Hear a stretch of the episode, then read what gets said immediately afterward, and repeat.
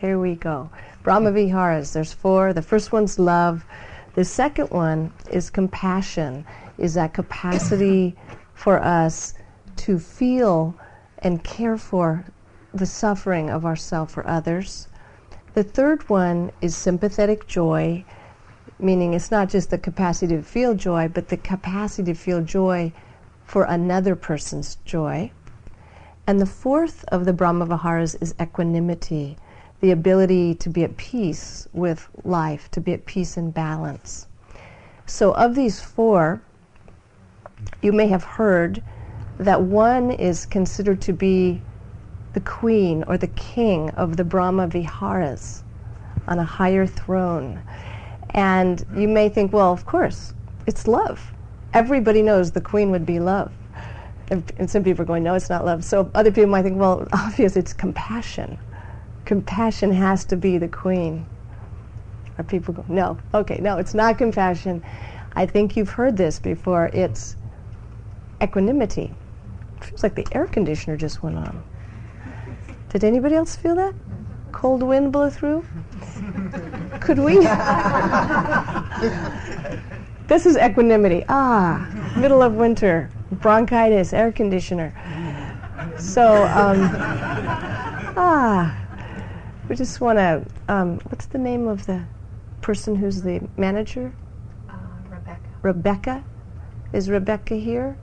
Somebody, maybe we should really be aware that the air conditioner not be on. Okay, so the reason that um, the reason that equanimity is sitting in this royal position of the highest Brahma Vihara is because it brings a quality of balance. It balances the other Brahma Viharas. And they are all the Brahma Viharas are interwoven with each other. There's compassion inside of equanimity, and that compassion brings a quality of warmth and connectedness into the equanimity. But the equanimity brings balance to all of the Brahma Viharas, and it's equanimity that allows these divine abodes to be boundless states of consciousness boundless love for all beings, limitless compassion. It's the factor of equanimity that creates this vast spaciousness. So it is the queen. So the the heart, the natural heart of loving kindness that that we've all felt many times being human naturally wishes it just can't help itself. It just wishes, may all beings be healthy, may all beings be happy and safe. That's the natural flow of the open heart of loving kindness. And it's a beautiful and a, and a completely right thing to feel and wish. Equanimity, who is the wisdom voice, says, Here on planet Earth, not every being is healthy and safe and happy. And equanimity is at peace with the truth of how things are. Equanimity doesn't fight the laws of nature.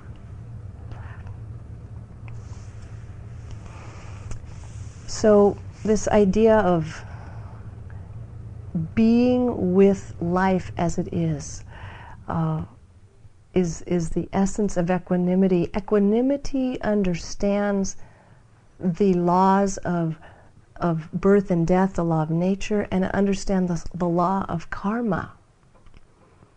So there's a way, uh, there's something that we gain when we rest in equanimity about being able to really, ah, that's true. Not everyone is happy on this earth. Ah, it's just how it is. So, and not, not all of us are always happy. And can we be at peace with how it is right now? So it's a beautiful idea and concept, this equanimity. And, and we humans, uh, especially we Americans, spend most of our time, energy, and money doing everything possible, you know, to um, not accept it as it is, to trying to change the laws of the universe. And when I turned 50, I got this stack of cards that were jokes about getting old. And it just, it's fun, and it's fun to play with, and it's fun to just see how uh, our American Western preference is, you know, that, that getting old is bad, but, but I'll just read you a few lines out of these cards. This one's really a silly one. There's sort of a fat old woman with gray hair. It says, There are products that can make you feel like a kid again. They're called hallucinogens. uh, birthdays are like cleaning the oven, but without the fun. I like that one. Okay, this one, I don't know if I can transmit it to you because it's really a visual thing, but I'll try to give you the image. There's this baffled doctor looking at his, his little board with this look on his face, and there's this really weird looking woman with this completely alarmed look on her face because her whole mouth and lips are missing and completely sucked in and strange, and her teeth are sort of hanging out her face. And then there's these huge lumpy bulbs all around her hips. Now, listen really close. The doctor says, My, that was a typo. So you were expecting the collagen injection in your lips and the liposuction in your hips.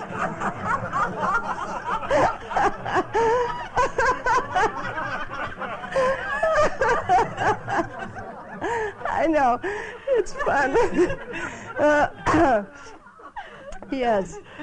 So we yes, and that, that whole topic just brings up in a humorous and light way so we can play with just how it is, how it is that we resist how the laws of nature are. You know, in this room alone, billions of dollars have been spent on creams and potions and lotions and supplements, you know, everything. Uh, me too. Equanimity. So uh, when I was a little girl, my older brother, he's four years older, he could ski on a single water ski. So when I was like eight or seven or something, I thought, well, he could do it, I can do it. That sort of thing. I have a little kid. So I'm trying to ski on a single water ski. But every time I got up and I could, I could be on it right behind the boat. But every time I saw even the tiniest little wave coming, I'd see it coming, I'd just panic. And the little wave would get to me and I'd just fall over. And, and what would happen was that I'd see this little wave coming and I would just try too hard and I'd get really tense and then, you know, splash. And this happened over and over until finally my big brother and his friends, you know, who were having a lot of fun with watching me splash and splash and splash, finally said, you know, you, have to relax. You're trying too hard. So, and then, you know, of course, for those of us that ever learned any, anything like bicycle riding or water skiing, once you learn it and you practice it, like when I learned to water ski, then once I learned to relax, I learned balance. And then I could go over the little waves and the big waves. I actually learned to have fun with jumping over the waves. So, equanimity is this quality of inner balance, quality that brings inner balance. And it helps us move through the various um, storms or calms of life with stability. But it's not a rigid kind of stability. Equanimity is an open composure, a flexibility that brings about this balance. So we cultivate equanimity every time we're doing mindfulness meditation, every single time, because for those of you who may be new, a moment of mindfulness is a moment when we bring our awareness completely here, present, right in this moment, and we just see what is so right now. So maybe what is so right now is, is restless. Maybe I feel restless and my skin feels like I have zillions of little bugs crawling on it. Okay, so our mindfulness sees just what is so, and then, ah, opens, allows it. Equi- mindfulness is about non judging and non grasping and non aversion. And it's just a moment. So it's ah, restlessness. Oh, bugs crawling. Ah, just that moment. That little moment of just seeing clearly what is true this moment and ah, allowing it is cultivating, is building our capacity to experience equanimity. so, this beautiful quality, equanimity, grows as we, in practice and in our daily life, learn to let things be as they are. Sounds so easy, doesn't it? Just let things be as they are. Yeah, try it for five minutes, huh? So, in case anybody is thinking this is starting to sound like it would be a really apathetic way to live, you know, just let it be. You know, something's happening, don't deal with it. Um, I'll tell you a story about Ajahn Jumnien. I know many, many of you have experienced the the fabulous, eccentric, wonderful um, meditation master Ajahn Jumnien. Uh, he has been to Spirit Rock a number of times. I've been to his monastery in Thailand a few times to practice with him, and he is a extraordinary being in his late 60s.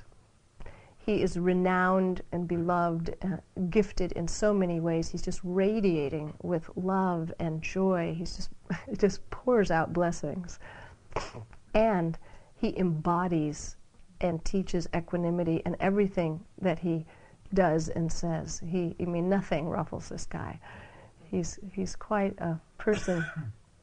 Um, and and like I said, he's eccentric. He's always sort of got this little giggle kind of right either on the surface or just coming out. He's just got so much natural joy flowing.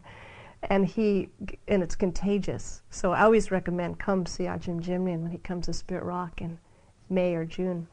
So he doesn't speak he only has a few words of English. And he was coming his first time to come to this class, Monday night class. You may have been here the, his first time he came. And um, he came in from behind. He sort of did an entrance because these high monks, you bow and they enter, and you sometimes bow on the on the floor. So he does his entry, and everybody's seeing this monk in his robes coming in. And from the very back of the room, all the way to the front, he's a large man. He's he's coming in. He has this sort of blessing water, and he's just beaming. He's going, empty, empty, happy, happy, empty, empty, happy, happy. And by the time he got up to this, everybody was empty, empty, happy, happy. I mean, he had just blessed everyone, and he's just, like I said, fabulously eccentric. Not very many people would make an entrance like that their very first time in America. but Ajahn Jumnien would. and he's always telling wacky, weird stories. And, uh, like, this is not that wacky, but he says, um, he says, well, if the people come and bring food, very good, I can eat. I like food. He said, if the people don't come, if they don't bring any food, very good, I need a diet. you know? So he's, he's just, he's just Ajahn and he's fantastic. And uh, he, just to give you a little more flavor of him, at age 60, whatever, seven or something, he sleeps maybe two or three hours a night and sometimes there'll be weeks or months where he doesn't bother to sleep. A highly developed being, because, and I've been there, I've been at the monastery and watched this happen. He lives in nonstop, continual service to people who come from all around to receive his guidance and blessing. And basically, after he's given Dharma talks and led chanting and run his community and talked to the monks and everybody and all the work that it is to run a huge monastery, people from all around the world make this line. And, and, and sometimes people have appointments.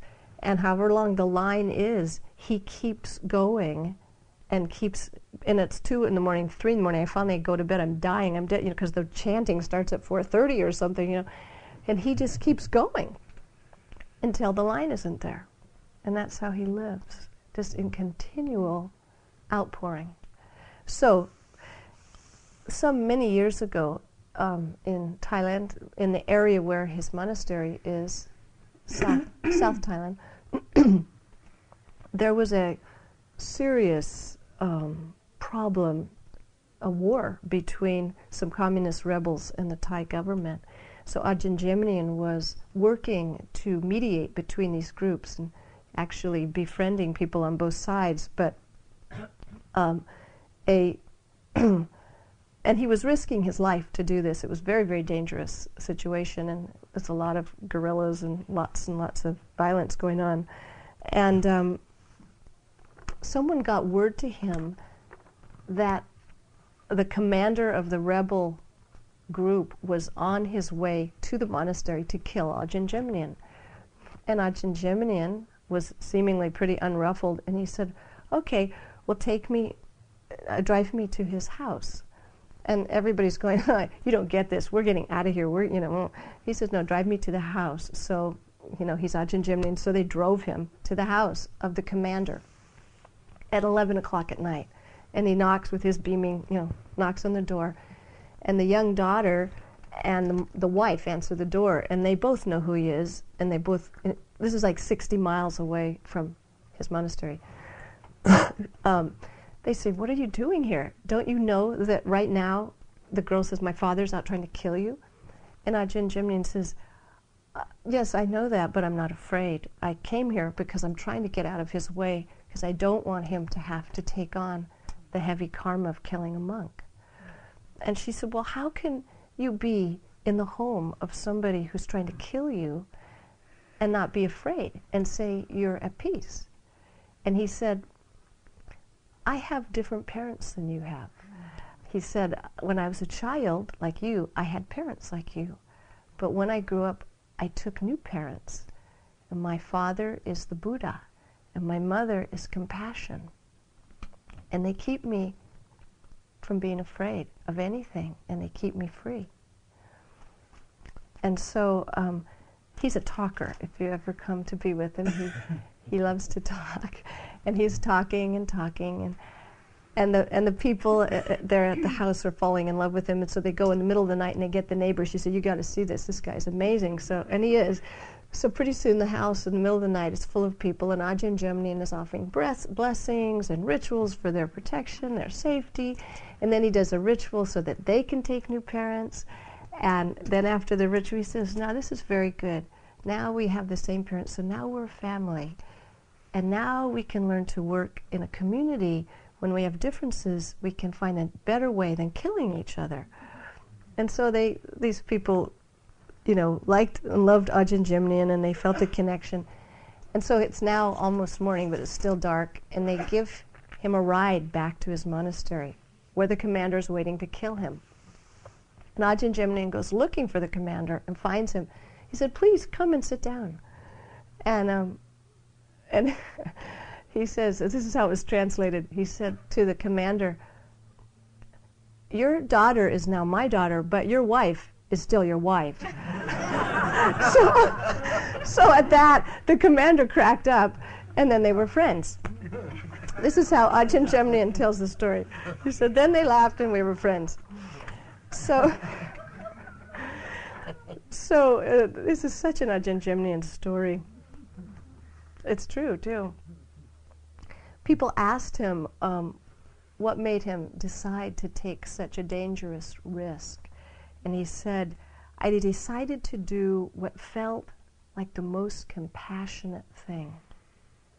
He said, you can be compassionate no matter what if you rest in the deathless.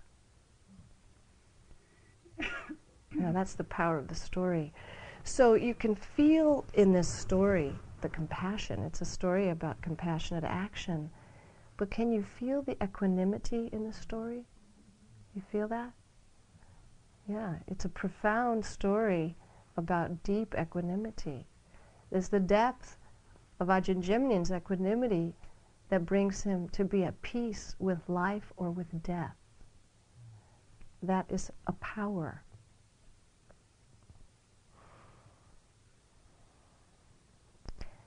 He, he's so stable in his equanimity that he could remain calm and compassionate even in a life threatening circumstance.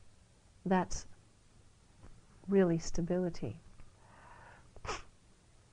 When we were bombing the former Yugoslavia, I asked him a question. I said, Ajahn Jumnien, tell us how you, how you live on the inside with the m- immense amount of suffering and injustice that happens every single day in the world. How do you deal with that? And he said, compassion must be balanced with equanimity. Compassion must be balanced with equanimity. He said, if we can help, we help. If we cannot help, we rest in equanimity. We rest in the way things are. He said, I will not be able to stop the bombing, but I can make sure that there is no war inside of myself. And I can work to end war in my family and in my community. And I can work to create peaceful relationships.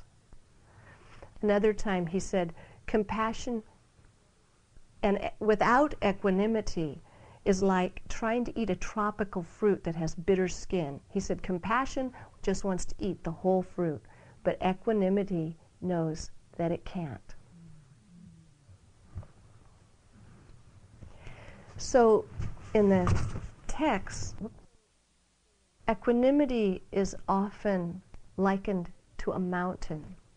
That, that the mountain can just rest in peace, even if there's a wild storm howling and wind blowing and sleet and, and ice and rain and snow, the mountain is just there at peace unshakable.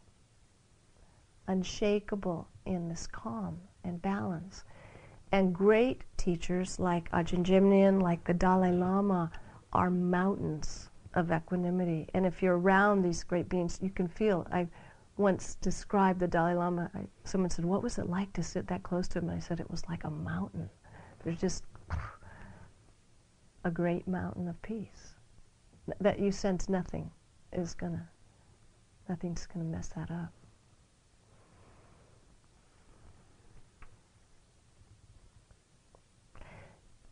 The value of these great teachers, these great mountains of equanimity, is they're, is they're reminding of us of something so important. They're showing us that equanimity is not weak at all. It's not apathetic. It's not passive. But in fact, equanimity is a power. It's a power, and it gives the strength for the deepest compassionate action. Another one of these wacky Buddhist stories. this is a whole book of the death stories of Zen masters, which really, it's really great to hear what people do right before they die when they're enlightened. So, this is Master Ho Hofuku. The master called his monks together and said, During the last week, my energy has been drop- bro- mm, sorry, dropping. Certainly no cause for worry. It's just that death is near. One, one monk asked, You're about to die? What's the meaning of that? Will we continue living? And what's the meaning of that? And the master said, They are both the way. The monk said, But how can I reconcile those two? And Hofuku answered, Well, when it rains, it pours. And he wrapped his legs in full lotus and calmly died.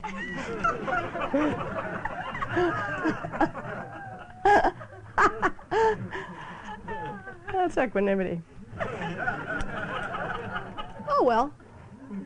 Adios.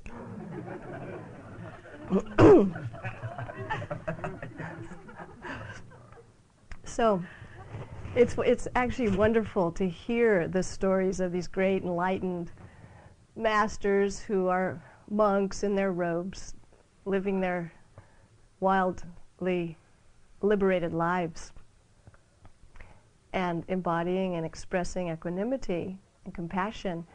And I also think it's equally valuable for us to hear the stories of householders who are working to be with life as it is in the life we live in this Western fast lane that we live in. So,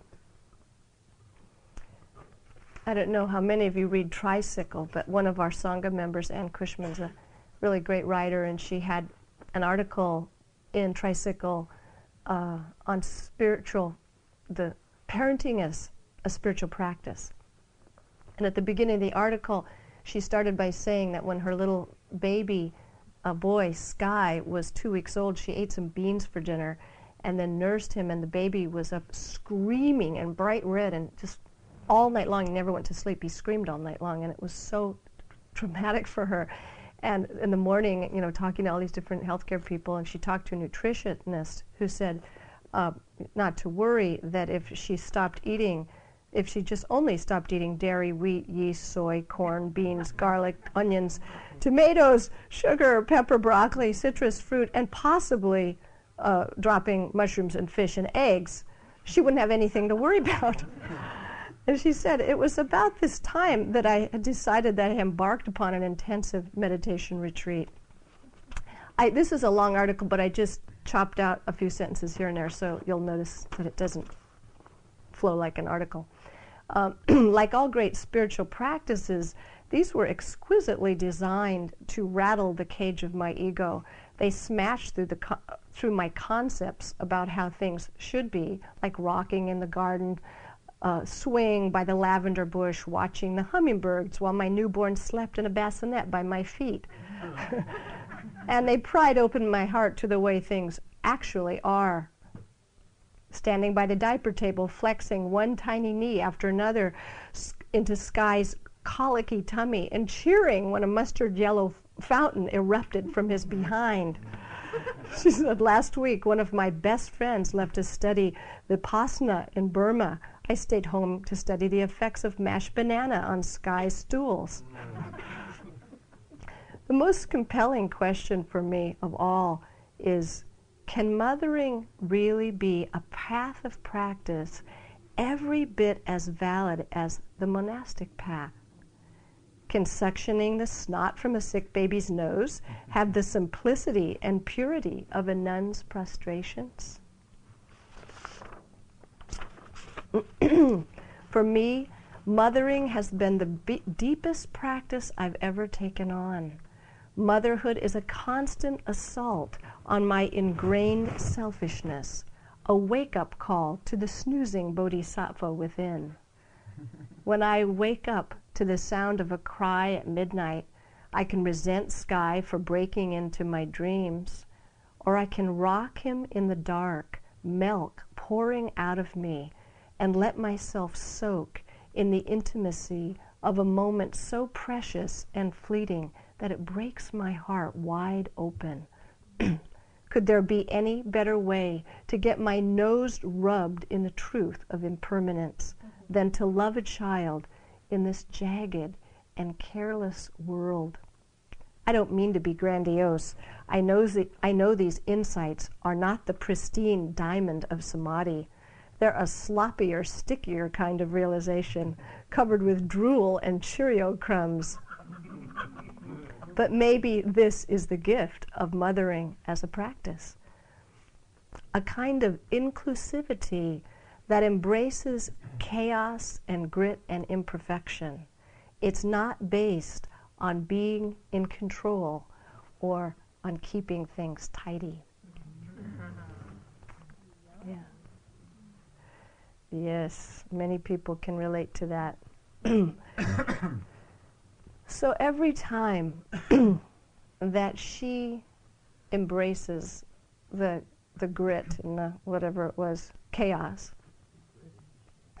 she is cultivating equanimity. And every time she's uh, willing to love this precious one while aware of impermanence, she's cultivating equanimity. And every time in this rigorous and sacred practice of mothering that she surrenders to just how it is in this moment, she is practicing equanimity. So our this equanimity, this divine abode, develops over years through our sitting practice and through mindful living, through moment after moment of being with life and being awake. Uh, it can also be cultivated like the other Brahma Viharas as a meditation practice where you repeat specific phrases. For instance, in the for metta or loving kindness, you repeat the phrase, "May all beings be happy. May all be, beings be healthy and well." So, um, one of the main traditional phrases that's used to cultivate equanimity is each being is the owner of their own karma or the heir of their own karma. Their happiness or unhappiness depends on their actions, not on my wishes for them. When I first heard this years ago, I was really put off. And you may be thinking, oh, God, that just doesn't sound very compassionate. Um, I was put off. I thought, no, this is a invitation to people to use, to blame people for their suffering. Well, it's your fault. Or, or worse yet, to rationalize what is called the near enemy of equanimity, which is indifference. And I, I thought, when I heard that thing, I thought, well, you know, it must be a mistranslation. I don't know.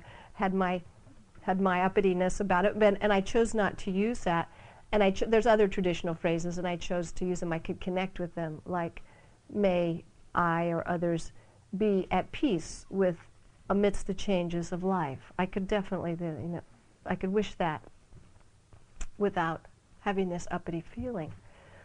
so, I was at a retreat, sitting a retreat, six weeks um, of intensive metta, or when I say metta, is the translation for loving kindness so I was doing six weeks of metta meditation, which is a very beautiful and intensive practice. I know no- numbers of you in this room have done this, where um, you just sit and walk and eat while repeating and concentrating on these specific phrases. And it's very, very beautiful what happens in this process.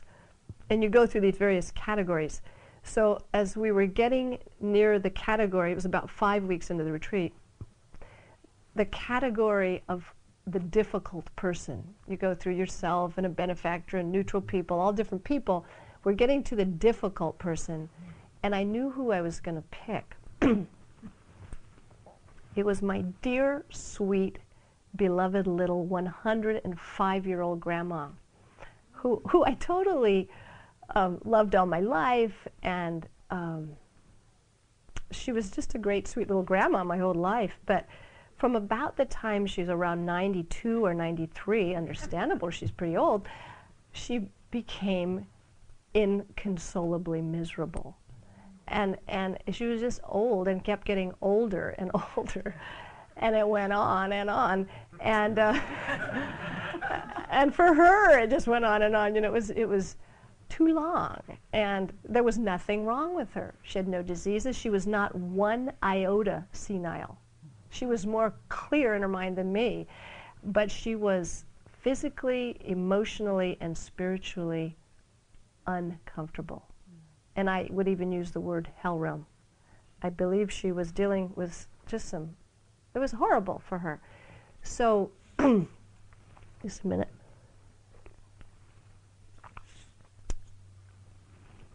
I tried everything in the world to help her, and I and she lived in a different city. I flew to help her. I tried to arrange when I wasn't there for every kind of help in the world for her. But for me, as you know, a helper type, it was hard, really hard. Putting it mildly. It was getting harder and harder because the years were carrying on and on. Um, to not be able to help this person I love, and she was really pulling on me for that help. And uh, I just noticed that I was, it was harder and harder to keep my heart open. And, and so when we had the chance to work with a difficult person at the Metta uh, retreat, I of course thought, well, yes, this is a good chance to rejuvenate my connection. All my life and all the way the 105, I called her Nana B. So I will now refer to her as Nana B. Um, so Nana B, uh, I'm doing this. This I changed the phrases for Nana B. I didn't want to do "May you be healthy" and safe. Ah, you know, I said, "May you live and die in peace, and may you always know that you are loved." And I just you know, he's visualizing this and pouring this on. I felt so much love and such a tremendous deep connection for, with her. And just the five and a half weeks of meditation alone is a pretty altered state. So, um, about two days into this hanging out with my Nana B in love, I'm walking, slow walking, very slow if you've ever been to retreat, by the board, and there's my name which was a very alarming experience after five weeks to even see my name on the board, like, ah, a note, you know. So I open this note.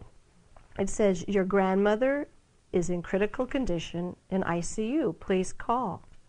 So I close the note and I'm going, Go, Nana, you know, because she'd been talking to me for years, begging to die, praying to die, asking why God was punishing her by making her hang around. So, so this this seemed like her window. You know, I'm going, go, girl. You know, and I'm I'm walking to the phone booth saying, you know, may you live and die in peace. You know, may you know you. So then I get involved in all these phone calls out of five and a half weeks of intense silent meditation practice. Suddenly I'm on airlines and I'm talking to doctors and nurses. It's a bit rattling. So, and I had to make the decision: was I going to leave this retreat four days early to go be with the person who has her doctor even admitted she never dies. You know, no matter how many times I ran to San Diego, she never dies. So if I leave this retreat, you know. Anyway, so I'm, I'm the teacher I was working with recommended that I do the equanimity meditation with the phrase, each being is the heir to their own karma. And I knew it was right so I go back into the meditation hall and I begin doing this.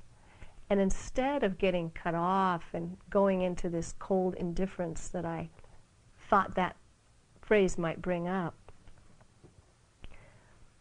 I, I realized, I saw so clearly suddenly how overly responsible I had come to feel about her suffering. I realized how identified I had become as the helper, the person who could fix it, the caretaker. And I saw, I just, I saw so much that I loved her genuinely and dearly, but that I could not take away her suffering. This, this meditation practice served me, it was such a gift.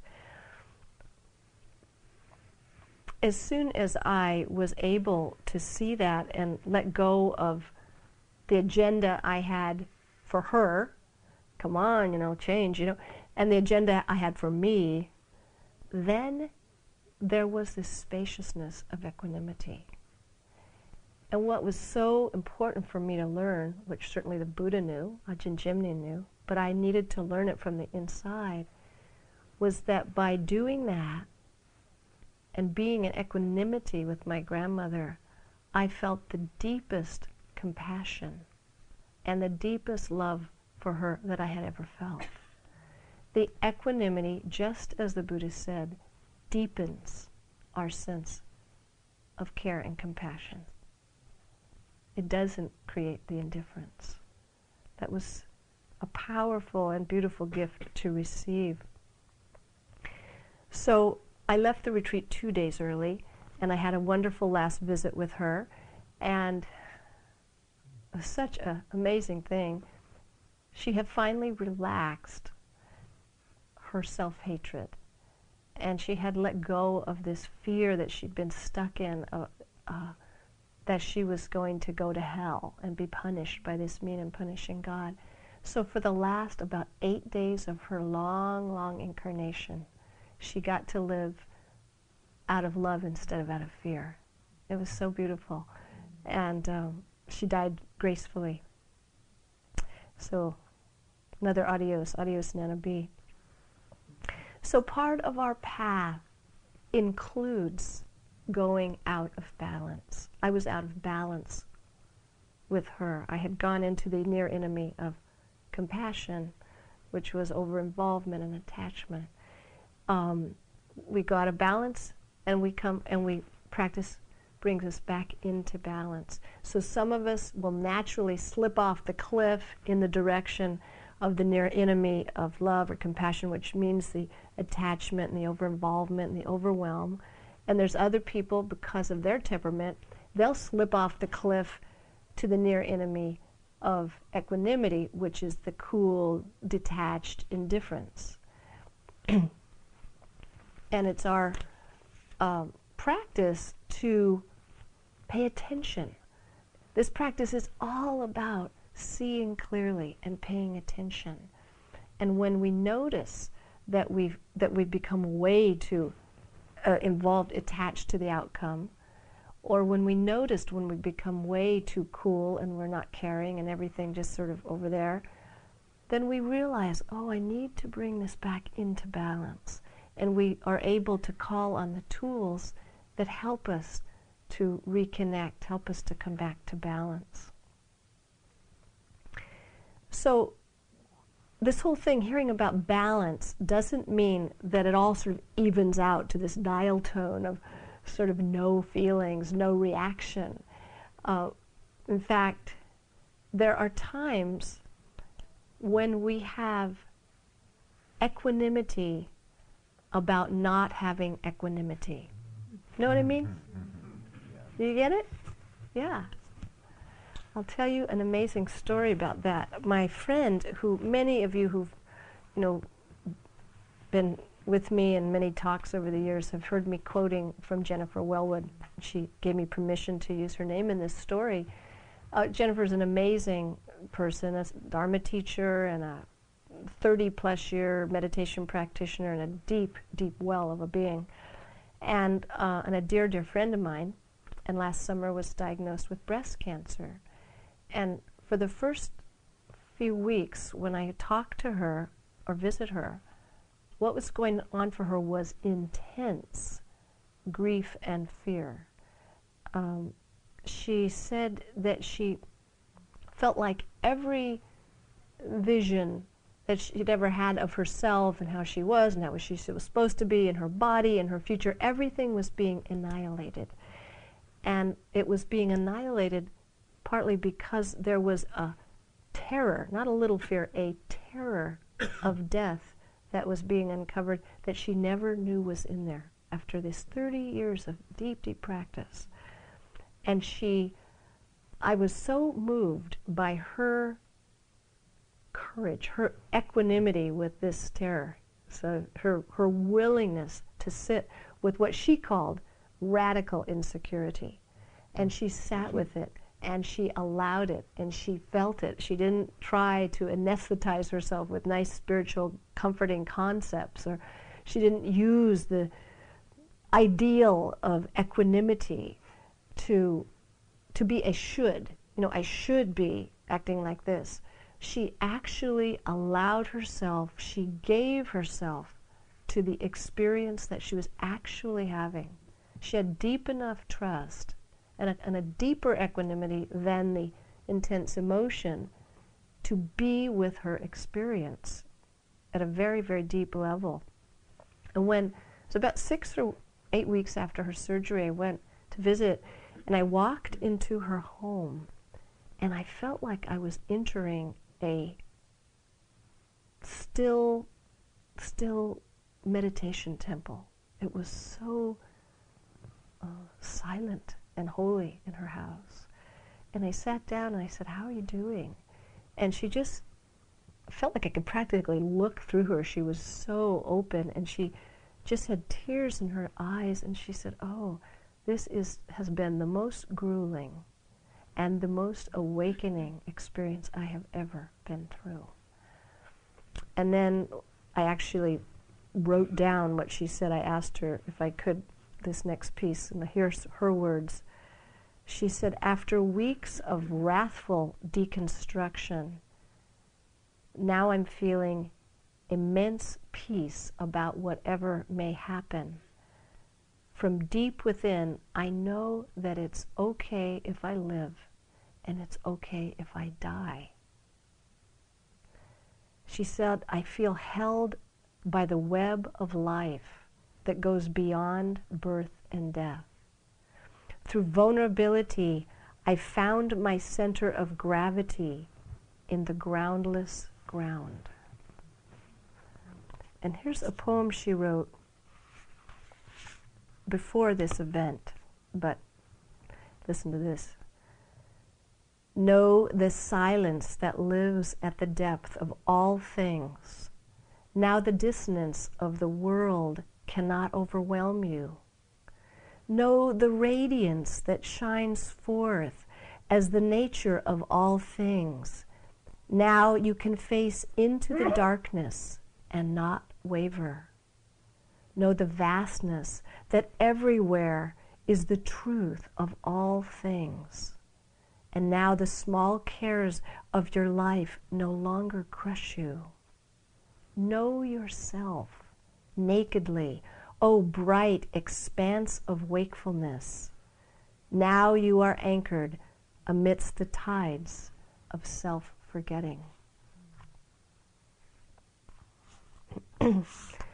so I tell her story to remind us that equanimity can be developed when the mind is like a lake that is has no wind, just like a still lake. And equanimity can also be developed when the mind is like a wild, raging river. Equanimity is developed when we're able to be with what is actually happening. So our task is not to learn to act cool and to look like some, you know, un, unruffled Buddhist. You know, heaven forbid that. Um, the invitation is to become a ripe and whole human being, a mature human being is someone who can be with the joys and the sorrows of life, all the joys and sorrows, with wisdom and compassion.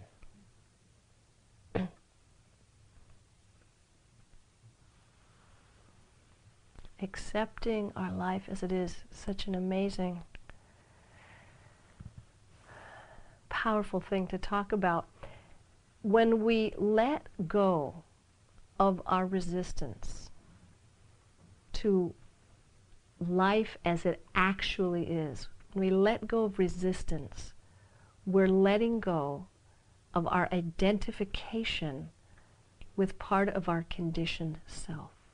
We're actually letting go of part of our ego structure for the moment. For the moment. It's not like necessarily permanent.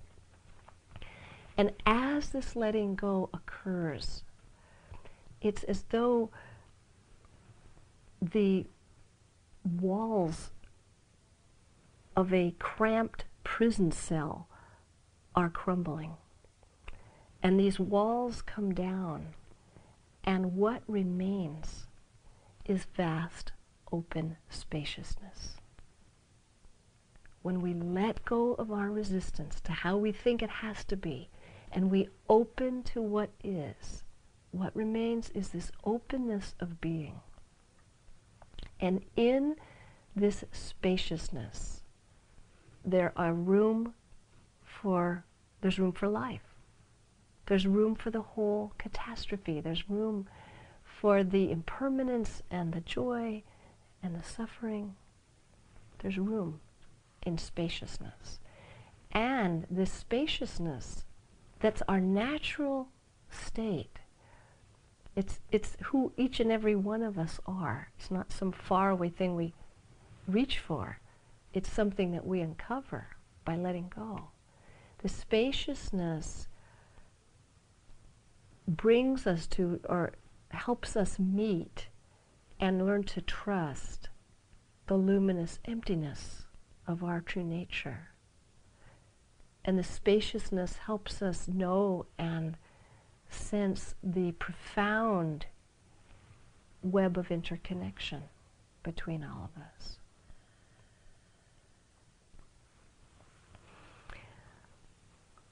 We can't force this spaciousness to happen with our ego efforts, but rather it's through relaxing with life as it is and through practicing over and over non grasping and non aversion that the wide open space and calm of equanimity is discovered. This big, this balancing force. So I am so grateful that I have had and still do have teachers who are mature human beings who have come to peace with life, who are not afraid of how life really is. Who, you know, teachers who have what I call surf the big waves. You can tell I'm from the beach in San Diego. I can't help it. You know, I know the hair and the whole thing. anyway, um, these teachers who are mature, big beings have equanimity in the face of my dramas that I bring them. And I'm so grateful to them for that because that equanimity then shows me a way, a possible way of being with life, with the waves. So I was at one retreat and I was in my big drama and I go in there to the teacher. I, you know, I said, God, my whole body, I feel this dense, heavy feeling of despair and hopelessness. It's, it feels like it's never, ever going to end. And this teacher with sort of twinkling eyes and sort of right on the verge of a giggle with all this kindness in his eyes, he looks at me and goes, Oh, hopeless despair. Very good. he said, Look, look closely at that. And it, it, was, it was, it was, it was the energy that he said. It was just like, oh, great, you know. It was sort of like a kid if you bring him a caterpillar or something. He said, oh, wow, let's really look at this. He was trying to help me see that I could be interested, I could look closely, I could be curious. I didn't have to be identified. I didn't have to be caught. Just, oh, helpless despair. Isn't that awesome that a person like this would feel that? so, and I'm so um, grateful to the Buddha, who 2,500 years ago said, look closely. You don't have to run away if there's a difficulty, if there's a contraction. You don't have to avoid it or look the other way because that will never bring you peace. But look closely. And I'm so grateful that this great being came along and gave these extraordinarily strange instructions for human beings because because I know I would not have figured this one out. we we humans do the exact opposite. In the face of something uncomfortable or, or, or scary or or you know hopeless despair, we go the other way the last thing I would have thought of would be to have looked closely and be interested in, oh, isn't that wonderful? So, gratitude to the Buddha for that huge, huge equanimity, that wisdom. I was um, a, ma- a, major, major teacher for me, um, starting in the mid 70s with Stephen Levine. And um, I stories, many, many stories about Stephen Levine. He's a great teacher. Um, he was once teaching out at Yucca Valley, where we um, now teach a lot, and he was teaching a meditation retreat and had the mic on like I have. And uh, I've been at Yucca Valley. I've been there many, many, many, many years. Every spring we go and lead a retreat out there, and there's a lot of earthquakes out there.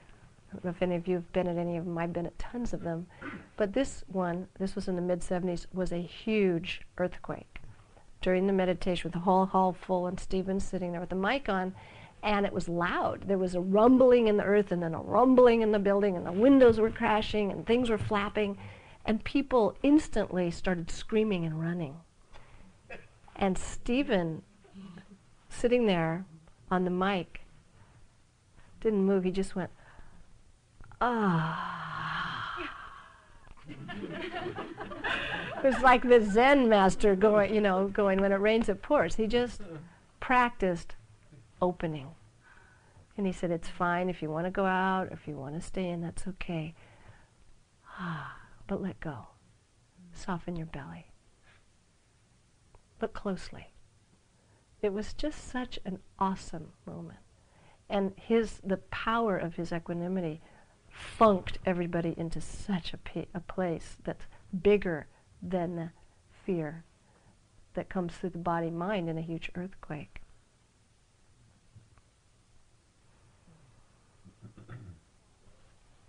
This practice, as many of you know, of, of just letting go, softening the body, softening in the belly, is a practice that I particularly choose to do hundreds of times a day as a way of practicing mindfulness of the body, but also practicing over and over just letting go.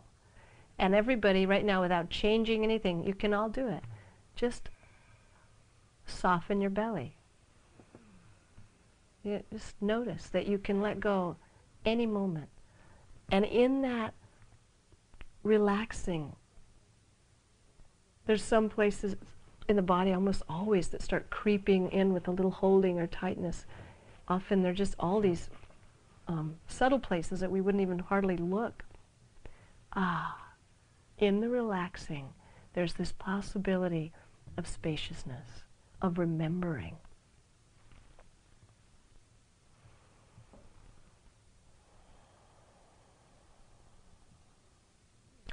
One more story. During the last few years of my mother's leukemia, she loved listening to Stephen Levine tapes. So I would bring her boxes of whole retreats I'd been to on death and dying, like a seven day retreat in a box. And, then I'd leave it with her. And I'd, next time I'd come back, she'd know everything everybody in the whole retreat said by heart. She loved these tapes and she would listen to them over and over. And she picked up this phrase that Stephen often says, which is a famous phrase. It says, This too shall pass. It's an equanimity phrase. And she would use it at the beginning as sort of jokes, like if my grandmother was complaining again about the wrong bathrobe or the wrong slippers, or my mother would kind of lean over and say, "This too shall pass," you know. So she would make these little jokes. but then, um, and I, I was amazing for me because my mom, who would normally talk about, you know, the what's what's on sale at the mall, was making these dharma jokes. Or, but then she also started using um, this phrase when she would have all these illnesses that go with leukemia or various surgeries or procedures and and then things would be maybe hard and she'd say well this this too shall pass and i just have to mention even though we're running a bit over that when i first met stephen levine who taught her this phrase he drove this old beat up Volkswagen van, and on the back was one of those old beat up bumper stickers that said, This too shall pass. so when my mom said this, you know, I always thought, well, she has, she's in a lineage here. Anyway, um, she kept getting better from all these illnesses for way outliving her prognosis, but finally she had the sickness that we all knew, she knew, we knew she was not going to be getting better from this. And she was really just a matter of days until death, very weak, eyes closed. And I was sitting with her and I just asked how she was doing, is there anything she needed? And she opened her eyes and just had just enough energy to say, actually, she whispered, this too. Mm-hmm. And I knew and she knew what she meant. That, and I said it out loud. I said, Yes, it's true. This too shall pass. This that you're experiencing right now is going to end. And we both knew that we meant her dear, precious lifetime. was coming to an end.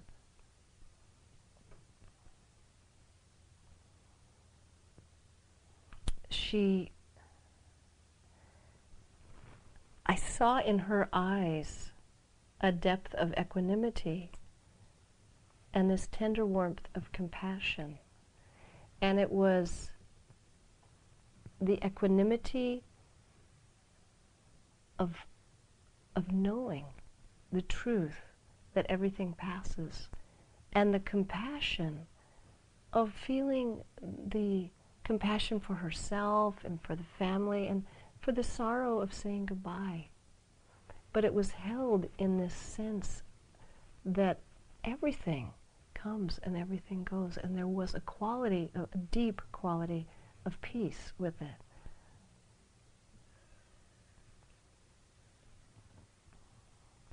I have eternal gratitude to Stephen Levine for being the Dharma gate for my mother and watching her eventually use the teachings she learned to actually have such a graceful, beautiful death.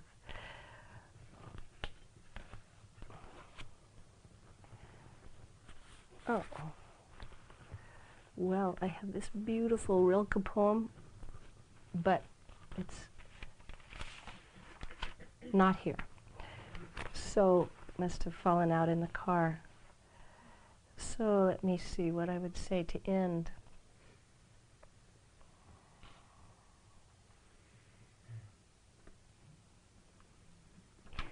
I can't quote the beautiful poem, but I can tell you that it's about autumn, and the poet is mentioning how everything um, falls and even the earth seems to fall out of the stars. And he said, and he said, and, and look around, you'll see that everything falls. It's the, it's the lot of everyone. But also notice that there's this, the hand of tenderness holding us all as we fall. And Rilke didn't mean there was a guy with a beard, you know.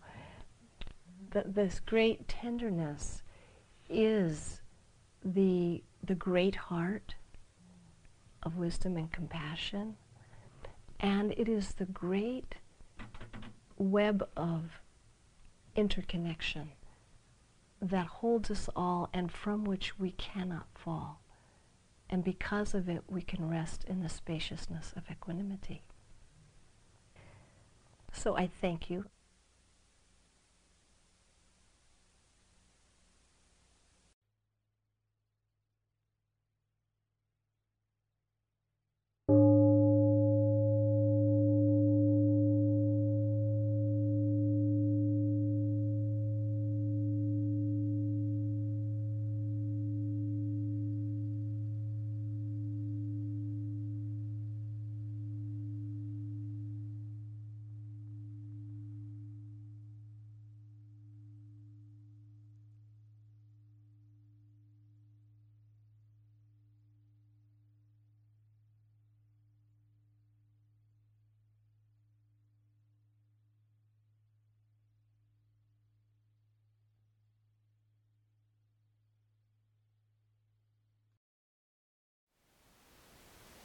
Thank you for listening.